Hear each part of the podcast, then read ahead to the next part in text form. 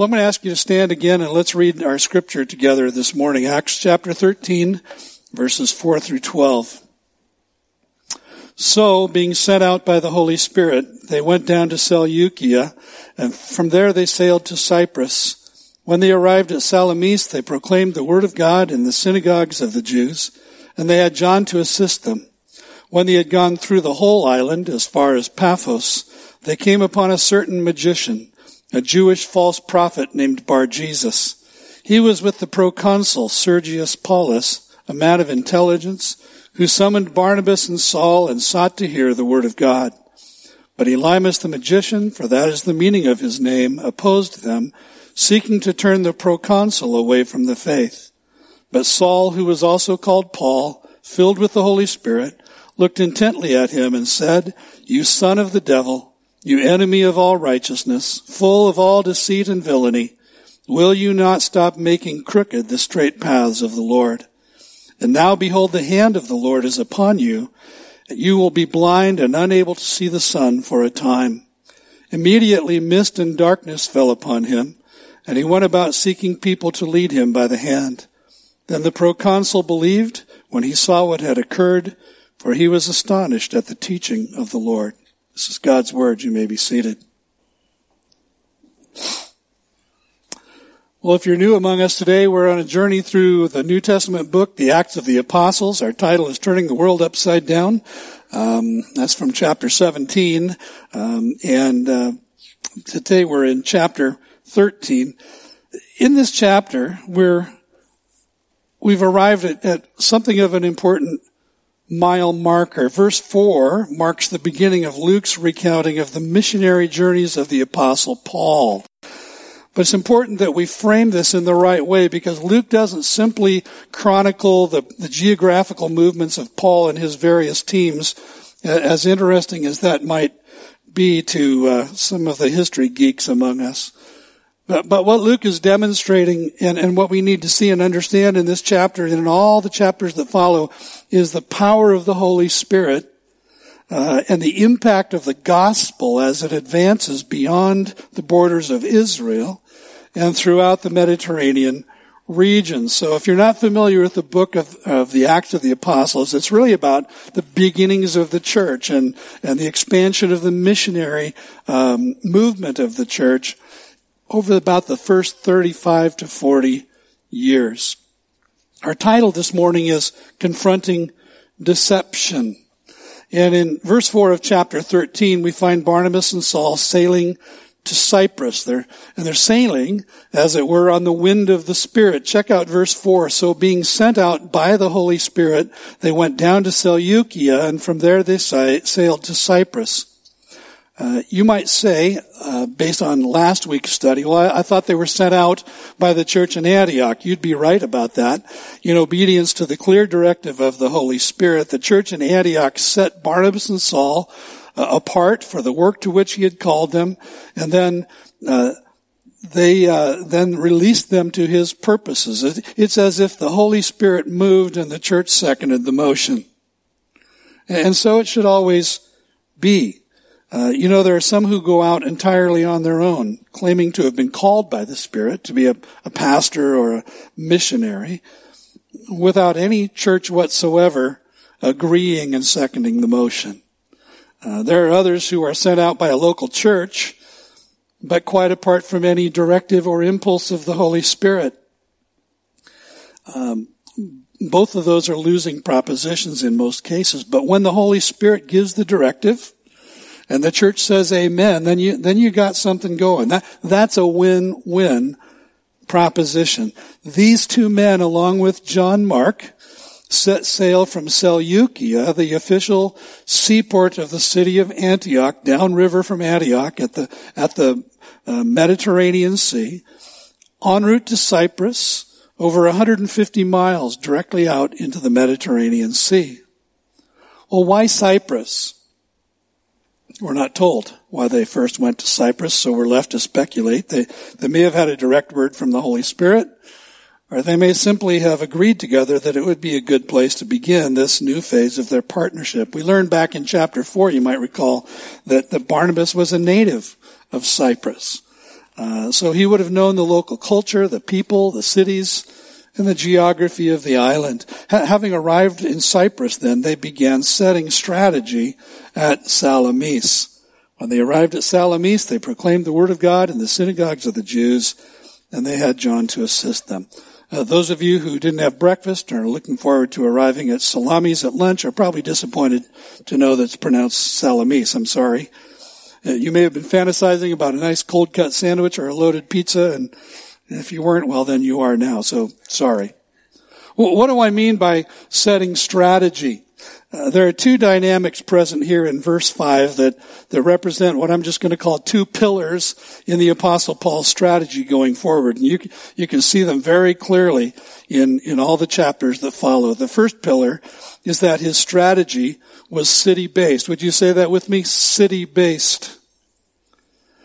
From that perspective, it's, it's not surprising that the two places that are highlighted in today's very brief passages are both cities. Salamis, which was the chief city of Cyprus at the eastern end of the island, and Paphos, the harbor city on the western end. Uh, Paphos was a, the territorial seat of power.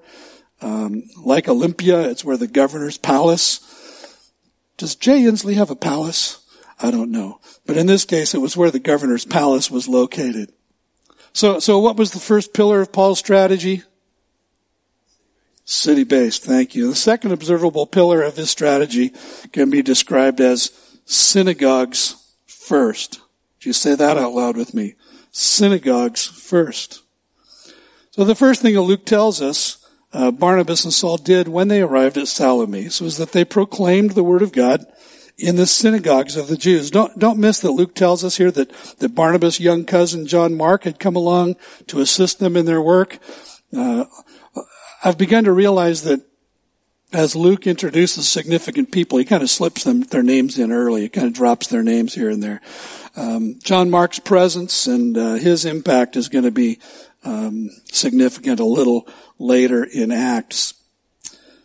But these were Jewish men. Let's remind ourselves of that. These were Jewish men. Their, their goal was to proclaim the gospel of Messiah Jesus, Yeshua HaMashiach, to any and all who would listen. And so in the synagogues, they were able to leverage the common ground that they shared with their fellow Jews to demonstrate from the law and from the prophets that Jesus is the promised Messiah. Reading on in the book of Acts, we can see that in each new city he visited, Paul always began his evangelistic efforts in the synagogues. Uh, he and Barnabas set this strategy in motion first here in Salamis, but then we see it repeated in Perga, Pisidian Antioch, Iconium, Thessalonica, Berea, Athens, Corinth, and Ephesus. So what was the first pillar? It was city based, and the second pillar was synagogues first.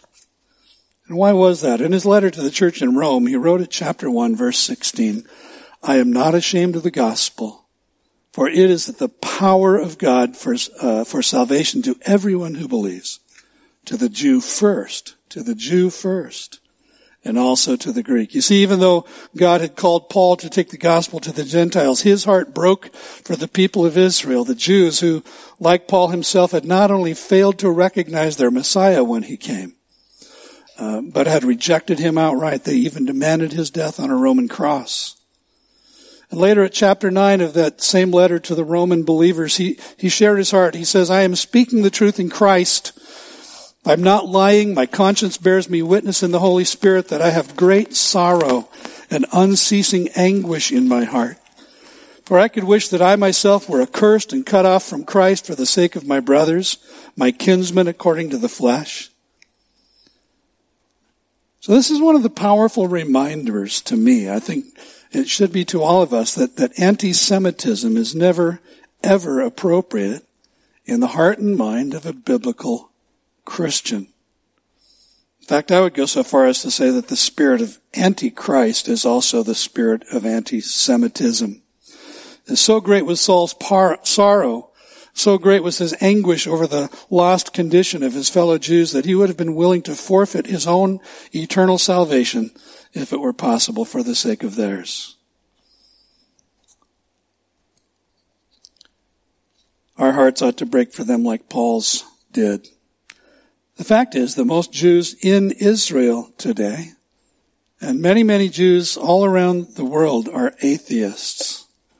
And yet even today in Israel, those in a position to know, people like former Prime Minister Benjamin Netanyahu will tell you that the modern state of Israel has no better friends and supporters in the world than evangelical Christians.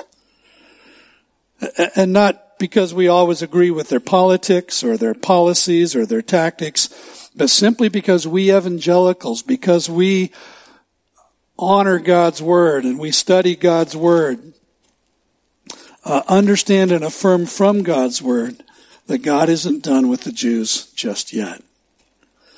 Uh, that in the last days there will be a great turning and, and an ingathering of massive numbers of Jews who will at last recognize Jesus as their Messiah, repent of their sin, and turn to Him in personal faith. Reading verses 4 to 12, you don't get the sense that a whole lot happened on Cyprus in terms of the advance of the gospel. And to our knowledge, Paul never returned there. Uh, we know that he sailed by Cyprus, sailed around Cyprus. Uh, maybe he waved as he passed from the boat. But as we saw last week, the, the measure of success in the kingdom of God is not fruitfulness first, but faithfulness first. Faithfulness. Fruitfulness comes next. Each of us as followers of Jesus is called to do what he calls us to do what he shows us we are to do and then to trust God to do what only he can do to bring the increase. Paul expressed this truth in 1 Corinthians 3, 6 to 7 when he described his ministry and, and the ministry of another teacher named Apollos in gardening terminology. At verse, uh, chapter 3 of 1 Corinthians verses 6 and 7, I planted, he says, Apollos watered, but God gave the growth. I planted, Apollos watered, God gave the growth. And so he says, neither he who plants nor he who waters is anything, but only God who gives the growth. Barnabas and Saul were faithful to plant the seed of the gospel in Salamis and in Paphos and presumably in all of the villages in between. And like them, you and I are called to do what we are called to do. Make the gospel known to people in the places we inhabit. Simply to leave the outcomes to God, who alone is able to cause the seed of the gospel to germinate and to take root in the hearts and lives of those he's calling to himself. Having set that city-based synagogues first strategy at Salamis and what follows, we find Barnabas and Saul pivoting then at Paphos. What do I mean by pivoting? Well, you may recall from chapter 9 that, that when Saul, who had been terrorizing and persecuting the church, uh, had his vision of the risen and glorified Christ there on that road to Damascus, um, came to the realization that in, in persecuting the church, he had actually been persecuting Jesus himself and he was blinded for a time. And God spoke in a vision to a believer named Ananias uh, in the city of Joppa, told him to go and lay his hands on Saul uh, in the house of Judas in um, on the street called Straight, so that he could regain his sight. And knowing who Saul was, and knowing all that Saul had done, Ananias hesitated, and he he he he he balked at the, at the call. Lord, you know who this guy is. You know what he's done. You know how dangerous he is. Isn't, isn't it interesting when we try to instruct God and tell him what he doesn't know? But God said to Ananias, go, for he's a chosen instrument of mine to, to carry my name before the Gentiles and the kings and the children of Israel. And by the way, it, so struck me this week as I was preparing this message and, and, and kind of thinking these thoughts that, that here are all these kids, right? Over a hundred kids. Some of them just teeny tiny with little tiny bodies and little tiny voices. And we don't know what God's plan and purpose for them is. We, we don't know who's sitting here. We don't know who's in our classrooms at the back. We, we don't know God's plans and purposes for their lives. And so we go. We do what we do. We, we, we teach the gospel to them. We teach them the word of God. Because God has plans and purposes for them that are far beyond our imaginings. And and so we do what we do and we trust God for the outcome. And in other words, going forward, then Saul's first mission would be to take the gospel of the crucified, risen, ascended, glorified Jesus Christ to the Gentile world. And here in chapter 13, we find that historical moment where Saul kind of begins his pivot away from a, a primary focus on mission to the Jews to fulfill his new calling to take the good news to the Gentiles also. There are a couple of preliminary indicators of that pivot toward the Gentiles that appear here in this text. One is in, and incidentally, we'll see the, we'll see it, we'll see it outright in the very next uh, section of this chapter. But uh, one of those preliminary indicators here in this passage is at verse 9, where we read uh, for the first time that Saul was also known as Paul. And from this point forward in Luke's gospel and throughout the remainder of the New Testament, we'll know him by that name. Well, why did he begin using the name Paul rather than Saul? Uh, notice first of all that, that this is not a new name for him. I remember being taught when I was just a child that, that Paul took a new name because when he was saved, God gave him a new name, but that actually wasn't true at all. Uh, verse 9 says he was also already called Paul. In other words, he was um, Paul's parents were, were Roman citizens. It was the practice of Romans to give their children three names. Each was given uh, what um, a first name that was personal to them, and then they had what we today would call a last name or a surname, which was personal to the family or the clan to which they belonged. But they were also given a third name, and it's my understanding that the, the third name functioned like a nickname. Uh, it was often, though not always, passed down from father to son. And we might call that third name their street name, their everyday name, uh, the name everyone knew them by.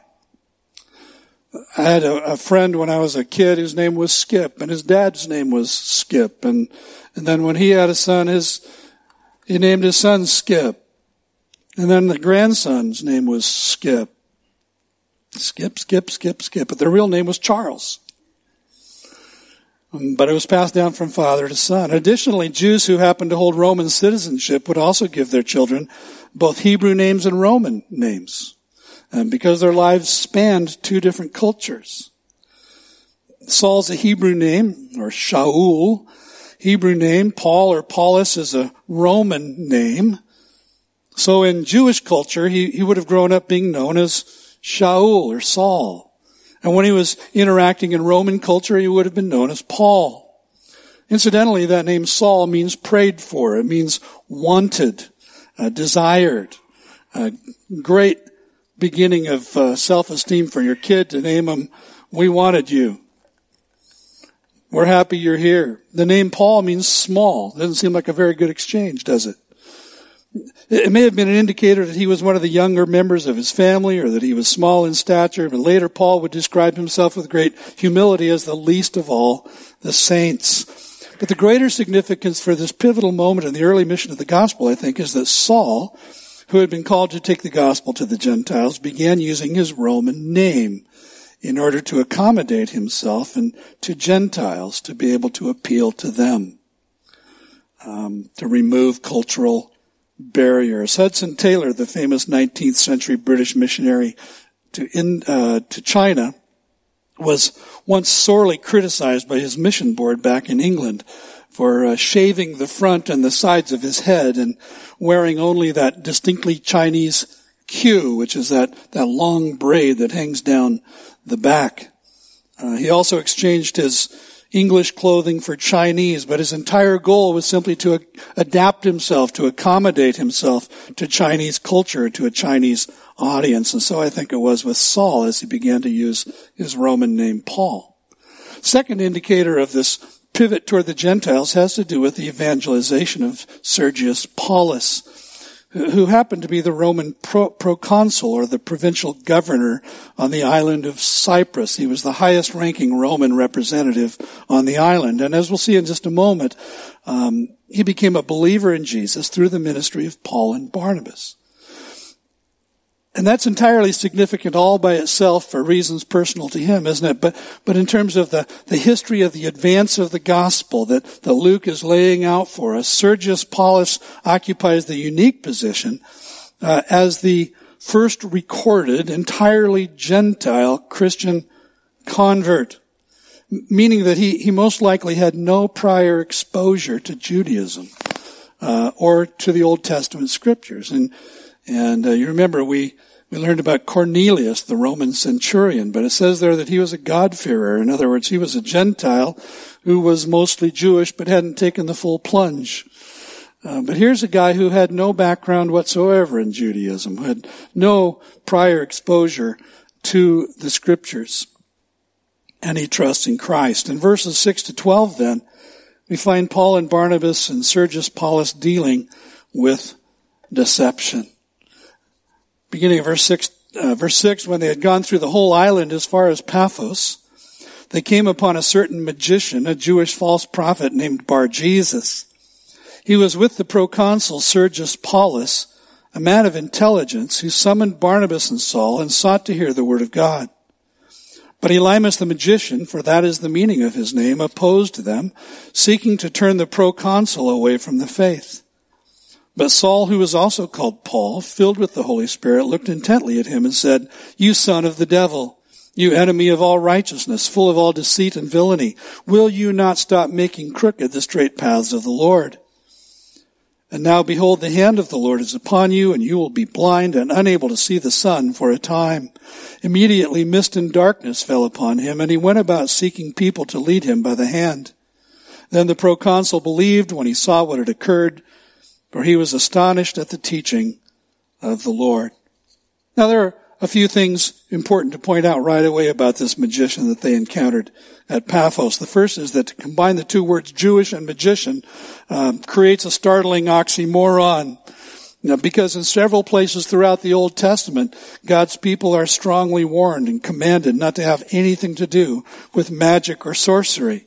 Secondly, it should strike us as equally ironic and problematic to speak of a Jewish false prophet, because in Old Testament Israel, those who claimed to be prophets, but who were subsequently proven false, were subject to death by stoning. And third, his name was Bar Jesus. Um, that's not like they scared the Bar Jesus out of me. That's that's, that's a different thing. But some look at this and they're led to think that, that he was somehow posing as a disciple of Jesus Christ or as a, um, a blood relative of, of the Lord. But the name Jesus, you may know, or uh, in Hebrew, Yeshua or Joshua was in fact a very common name in those days. Um, Bar simply means son of. So we learn that his father's name was Yeshua, Joshua, Jesus in Greek. So his first name is actually more problematic to the moment because Elymas or Elumus meant wise one or enlightened one, insightful one. So what we have is a, a false prophet, a sorcerer or a magician, passing himself off as wise and enlightened, seemingly serving as an advisor to the Roman governor Sergius Paulus. And we might say that Elymas had Sergius Paulus under his spell. Not a good place to be. By the way, if you want to know where political figures uh, will go, what they will do, the kind of decisions they'll make, the things they'll vote for, uh, don't bother to read the propaganda on their website. That's carefully written. Uh, but take a close look at the character and the ideologies, the philosophies, the the bents of those who are advising them, their chief influencers, the people they draw around them. And that will tell you more of what you need to know about the quality and direction of their leadership than anything else. In verses 7 to 9, we learn that Sergius Paulus was a, a man of intelligence. He, he had an active and inquisitive mind. He was the very definition of inquiring minds want to know. He, he had apparently heard something about Saul and Barnabas and what they were teaching, and so he summoned them and wanting to hear the word of God. And here's where Elymas just goes apoplectic. He, he's doing everything in his power uh, to keep um, the proconsul away from the influence of Saul and Barnabas, uh, away from the influence of the gospel. And I, I think Elymas simply knew that uh, if the governor became a, a, genuine follower of Jesus, if Saul and Barnabas were to kind of win this little contest that was about to happen, uh, the power and influence that he had over Sergius Paulus would evaporate at that very moment. So, so he had to spring into action and, and attempt to, to turn the governor away from the truth. Jesus once taught a parable that we have come to know as the parable of the sower. Sometimes it's referred to as the parable of the soils. And in the parable, a farmer went out to sow his seed. And in this parable, there's just one kind of seed, but it falls on four different kinds of soil with four very different results. And I'm not going to read the entire passage, but in the first vignette, in the parable, Jesus said, a sower went out to sow and as he sowed, some seeds fell along the path, and the birds came and devoured them. And later, as he interpreted the parable to his disciples, uh, he said, Hear then the parable of the sower. And he speaks to this vignette of the, the seed falling on the path, the, the birds coming and, and eating the seed and taking it away. He says, when, every, when anyone hears the word of the kingdom and does not understand it, the evil one comes and snatches away what has been sown in his heart. This is what was sown along the path. So in Jesus' parable, the seed is the gospel. The soil in this case is a person who hears it, but does not yet understand it. A person like Sergius Paulus. The little birds who come and eat the seed represent Satan, the evil one, who comes and snatches away the seed of the gospel that has been sown in that person's heart so that it has no opportunity to take root and grow. In Paphos that day, the evil one was personified in Elymas the magician, the false prophet, the deceiver. And you know, as I was preparing this message this week, I was, I was up in my office, but, uh, but this place was full of screaming children. And as I was thinking about this parable, I was reminded of those kids who, who may this week have heard the simple message of the gospel for the very first time. Um, that there's a God who loves them, a Savior who died for them, uh, who has a wonderful plan and purpose for their lives. And it occurred to me that some of them may have gone home each evening to a home where the gospel is neither known nor understood nor embraced, where faith in Christ is not encouraged, and in fact may have been discouraged. And it just led me to pray, and I hope that you'll be praying this week for those children. This is a critical moment this week. That, that the Spirit of God will so restrain the evil one in their lives that, that, that he'll have no opportunity to steal away what the Spirit has begun in their lives this past week. In what follows, beginning of verse 9, Paul delivers really a, a harsh rebuke to Elymas. And it's important to know that Paul, before delivering this rebuke, first received a fresh filling with the Holy Spirit. So he wasn't out of control. Uh, he wasn't spewing mere personal opinion. Instead, he manifested a prophetic gift and as he communicated a word of judgment from God that was true, that was direct, that was personal, and that was very specific. Let's examine verses 9 and 10 and the anatomy of this rebuke that Paul leveled. It says, But Saul, who was also called Paul, filled with the Holy Spirit, looked intently at him and said, You son of the devil, you enemy of all righteousness, full of all deceit and villainy, will you not stop making crooked the straight paths of the Lord? Let's break that down just a little bit. First thing Luke tells us is that Paul looked intently at Elymas. And, and Luke used that same expression here that he used of Peter fixing his gaze on the lame man outside the beautiful gate of the temple. That was somewhere back in chapter 3 or 4.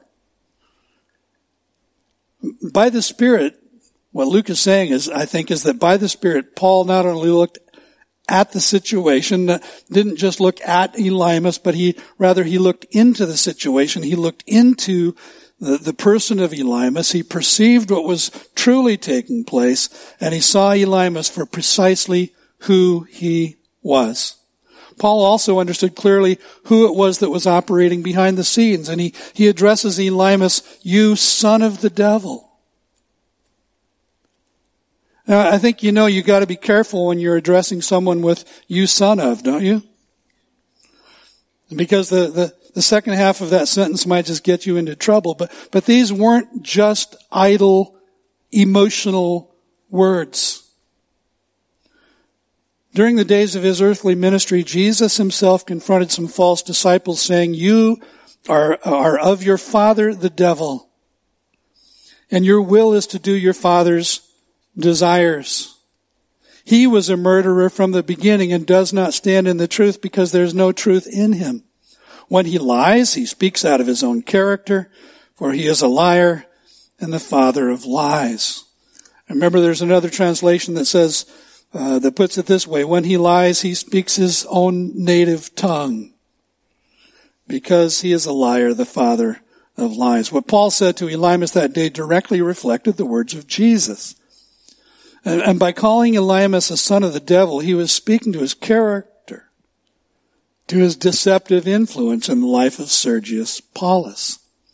And perhaps his memory of, of this experience contributed in part to what he would later write to the church in Ephesus, where he wrote, For we do not wrestle against flesh and blood, but against the rulers, against the authorities, against the cosmic powers over this present darkness, against the spiritual forces of evil in the heavenly places. So Paul would have said, my struggle is not with you, Elymas. My struggle is the person who is animating you and what you're doing. So when you and I naively fail to acknowledge that there's an invisible enemy who's active uh, behind the scenes in the world, in the church, in our families, in our marriages, in our personal lives, we make a profound mistake. And we might ask ourselves whether by that denial we make ourselves complicit in the deception. That we fail to acknowledge it, we fail to confront it. Next, Paul recognized Elymas' hostility. He says, you enemy of all righteousness. And what is an enemy after all? If, if someone has a negative opinion of, of us, uh, we might not call them an enemy per se. But on the other hand, if they express a deep-seated hatred toward us, uh, combine that with an active agenda to do us harm, uh, they kind of move over into that category, don't they? Uh, they move into the category of an enemy an adversary. And in this case, by calling Elymas an enemy of all righteousness, he's labeling him as an enemy of God himself, the righteous, an enemy of the righteous one. Fourth, Paul clearly assessed and named the character the deceiver. He says, you are full of all deceit and villainy. And notice that adjective all. He's saying to Elymas, this characterizes you through and through. Deceit we kind of understand, but what is villainy. Most of our images of villains are caricatures, aren't they? In this case, it speaks to extreme, vicious, outrageous wickedness. Maybe thinly veiled, but it's always there, simmering and bubbling below the surface. And finally, Paul identifies Elymas' tactics, the manner of his deception, making crooked the straight paths of the Lord. What's he describing here? The verb, verb, translated making crooked describes simply taking something and twisting it and, and distorting it until it's so, mis, so misshapen as to be unrecognizable. Nancy Davis did that this week. She made some cookies for the kids and she started out with a, a gingerbread man cookie cutter and then she, she distorted those so they looked like paint splats. So in this case, Paul's characterizing Elymas' activity as, as twisting, as perverting, as distorting the truth of the gospel of the kingdom, the, the sovereign rule of God. You might say his perversion was an attempt to prevent Sergius Paulus' conversion. Having delivered that rebuke by the filling of the Holy Spirit, Paul, by that same Spirit, utters what I'll just call a temporary curse on Elymas. Verse 11, And now behold, the hand of the Lord is upon you, and you will be blind and unable to see the sun for a time. Immediately mist and darkness fell upon him, and he went about seeking people to lead him by the hand. Paul said it, and it happened. So here in Elymas was a Jew who himself at some point had become thoroughly deceived and who in turn became a deceiver. His spiritual blindness became physical blindness for a time.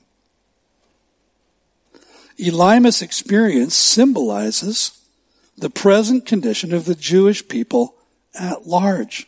And, and that's why, you know, when I say pivoting at Paphos, the, the turning away from the, the ministry to the Jews, this moment is significant in that pivot. In Romans 11, Paul's answering the question, if the Jews rejected Jesus as Messiah, has God in turn rejected them? If the Jews rejected Jesus as Messiah, has God in turn rejected them? And his answer is absolutely not. By no means. But then in explaining the present reality, at verse 25 he says, Lest you be wise in your own sight, I do not want you to be unaware of this mystery, brothers. A partial hardening has come upon Israel until the fullness of the Gentiles has come in. And then all Israel will be saved. Earlier in that same chapter, he described that hardening that's come upon Israel as a spirit of stupor or slumber, eyes that would not see and ears that would not hear down to this very day. And just as Elymas' physical blindness was temporary, so Israel's spiritual blindness, the spiritual blindness that they are presently experiencing today in the 21st century, still today, 20, uh, 2,000 years later, it's a temporary blindness. Paul says it's a partial hardening. It's a temporary blindness. There is a day coming that Paul describes as the day when the fullness of the Gentiles has come in. And that is when all or virtually all of the Gentiles who are going to believe in Jesus have believed. And God knows who they are.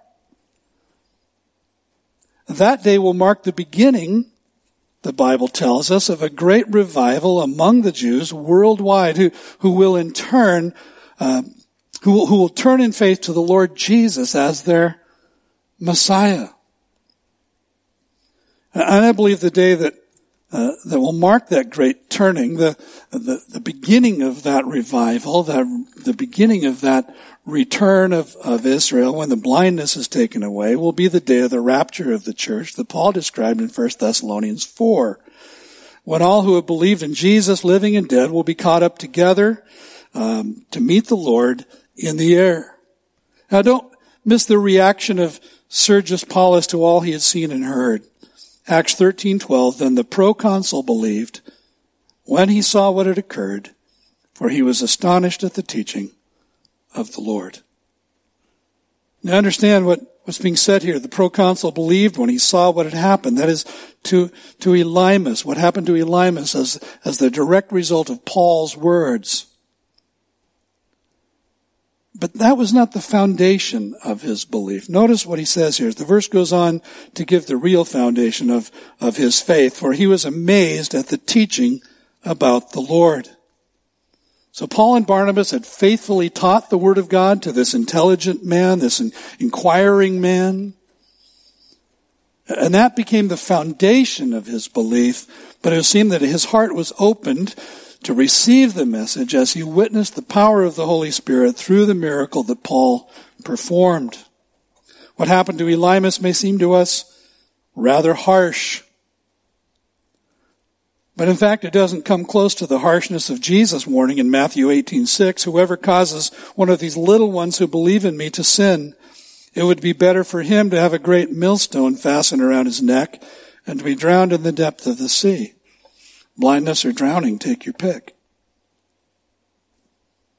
See, Elymas was, was attempting to deceive Sergius Paulus in order to prevent him from receiving the message of the gospel. Paul and Barnabas regarded the proconsul's salvation as of such importance that the hindrance had to be confronted and it had to be neutralized. It had to be removed. And there are times when, when we too may need to speak and act strongly against those who try to keep others from the truth.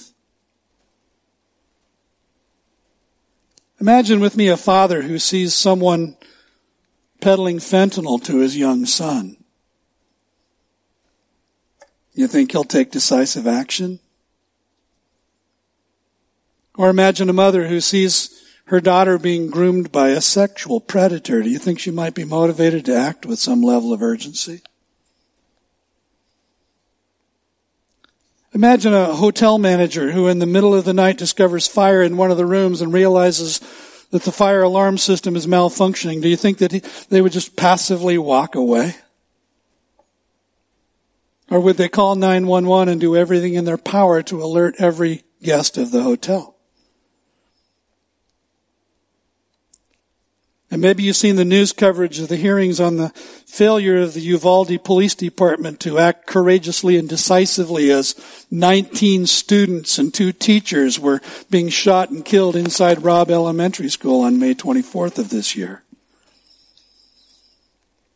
In total, 376 law enforcement officers, a force larger, an article that I read said a, large, uh, a force larger than the garrison that defended the Alamo descended upon the school in a chaotic, uncoordinated scene that lasted for more than an hour.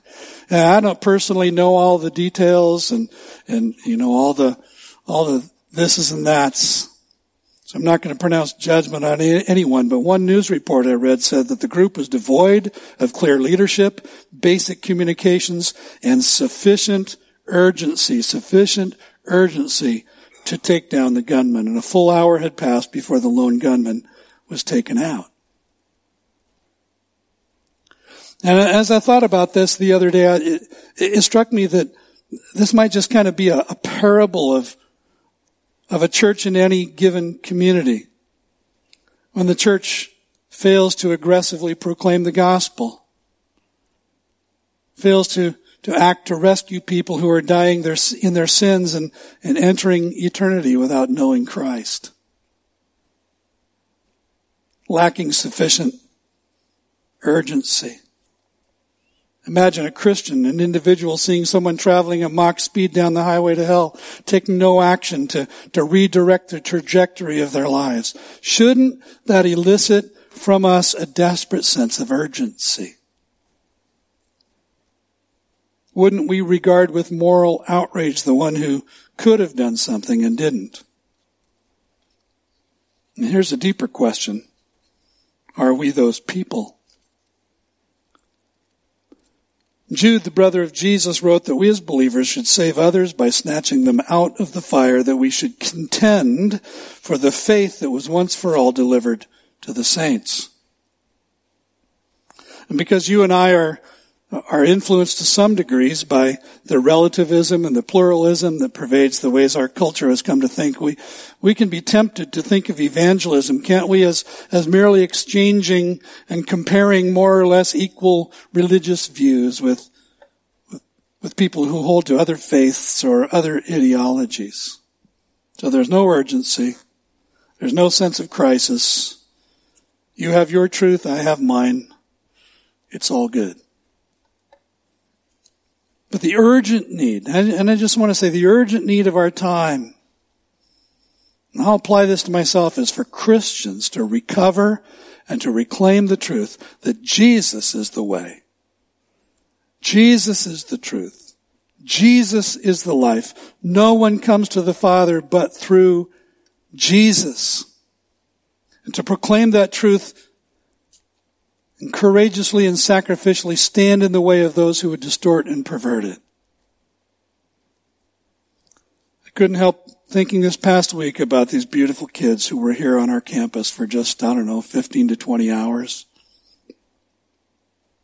And the world they're growing up in. And I, I couldn't help thinking about the diabolical deceptions that are being foisted on them, will be foisted on them in the schools and cyberspace and the media. And I, I couldn't help praying that the truth of God's word and the power of the, the gospel would penetrate and permeate their hearts and minds.